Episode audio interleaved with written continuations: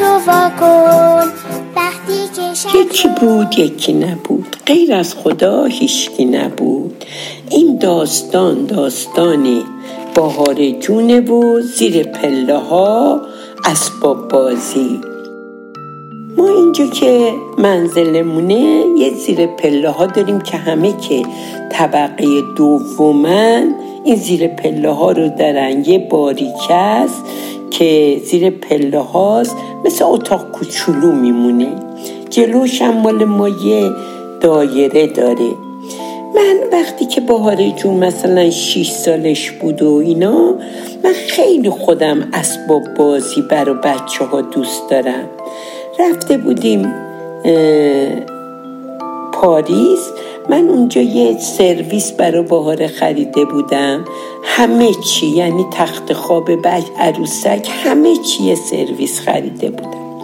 بعد اینا رو که آورده بودم خیلی دوست داشتم. اونجا زیر پله ها یه پرده زده بودم کوتاه یعنی مال عروسک ها و اینا رم یه میز کوتاه زده بودم.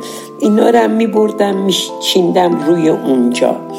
لامپ اونجا رم قرمز کرده بودم که قشنگتر بشه عروسک بازی بشه. بعد مثلا یه وقتا غذا که میپختیم قابلم کوچولو اینا رو پلو میکشیدم خورش میکشیدم میبردم میذاشتم حاضر میکشیدم میذاشتم سر اون گازه. سنبر آتیش می‌کردم. آتیش که نه. همینجوری چایی آب میریختم. توش چایی قوری رو سرش میذاشتم. اینا رو میچیندم و تلفن می‌کردم. حیات روبرو که کی بردر شوهرام بودن دخترم موهای بهاره بودن. اینا می اومدن اونجا که بشینن بازی کنن.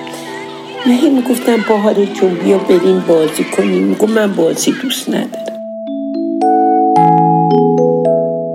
خلاصه حال جون افسانه جون همهشون میومدن شادی جون گلناز مشله چند تام دختر بودن. دخترمواش سپیده جون اینا همه می اومدن اونجا می‌رفتن زیر پله ها پلو میکشیدن با هم میخوردن میخندیدن اینا. بهارم اصلا نمی‌رفت دم پله ها بعد اصرم یه خانومی بود به نام خانوم آرام. تشریف می آوردن شنبه ها اونجا که به بچه ها هم درس می‌دادن. یه خورده قرآن هم نماز یادشون می‌دادن همینم باهاشون صحبت می‌کردن که چجوری احترام بزرگتر رو داشته باشیم چیکار کنیم چیکار نکنیم و این بچه ها روز شنبه رو دیگه اون وقت پسرام می اومدن دخترام می اومدن با هم چند تا از دوستامون و اینا می اومدن تقریبا می شدن در دوازده تا.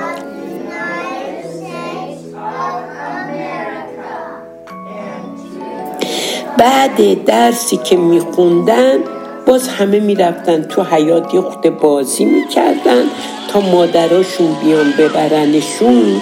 باز بهاره نمی‌رفت بازی کنیم همین بهار جون شما ببرمین بریم بازی کنیم. گفت نه من دیگه بازی نمی‌خوام بکنم.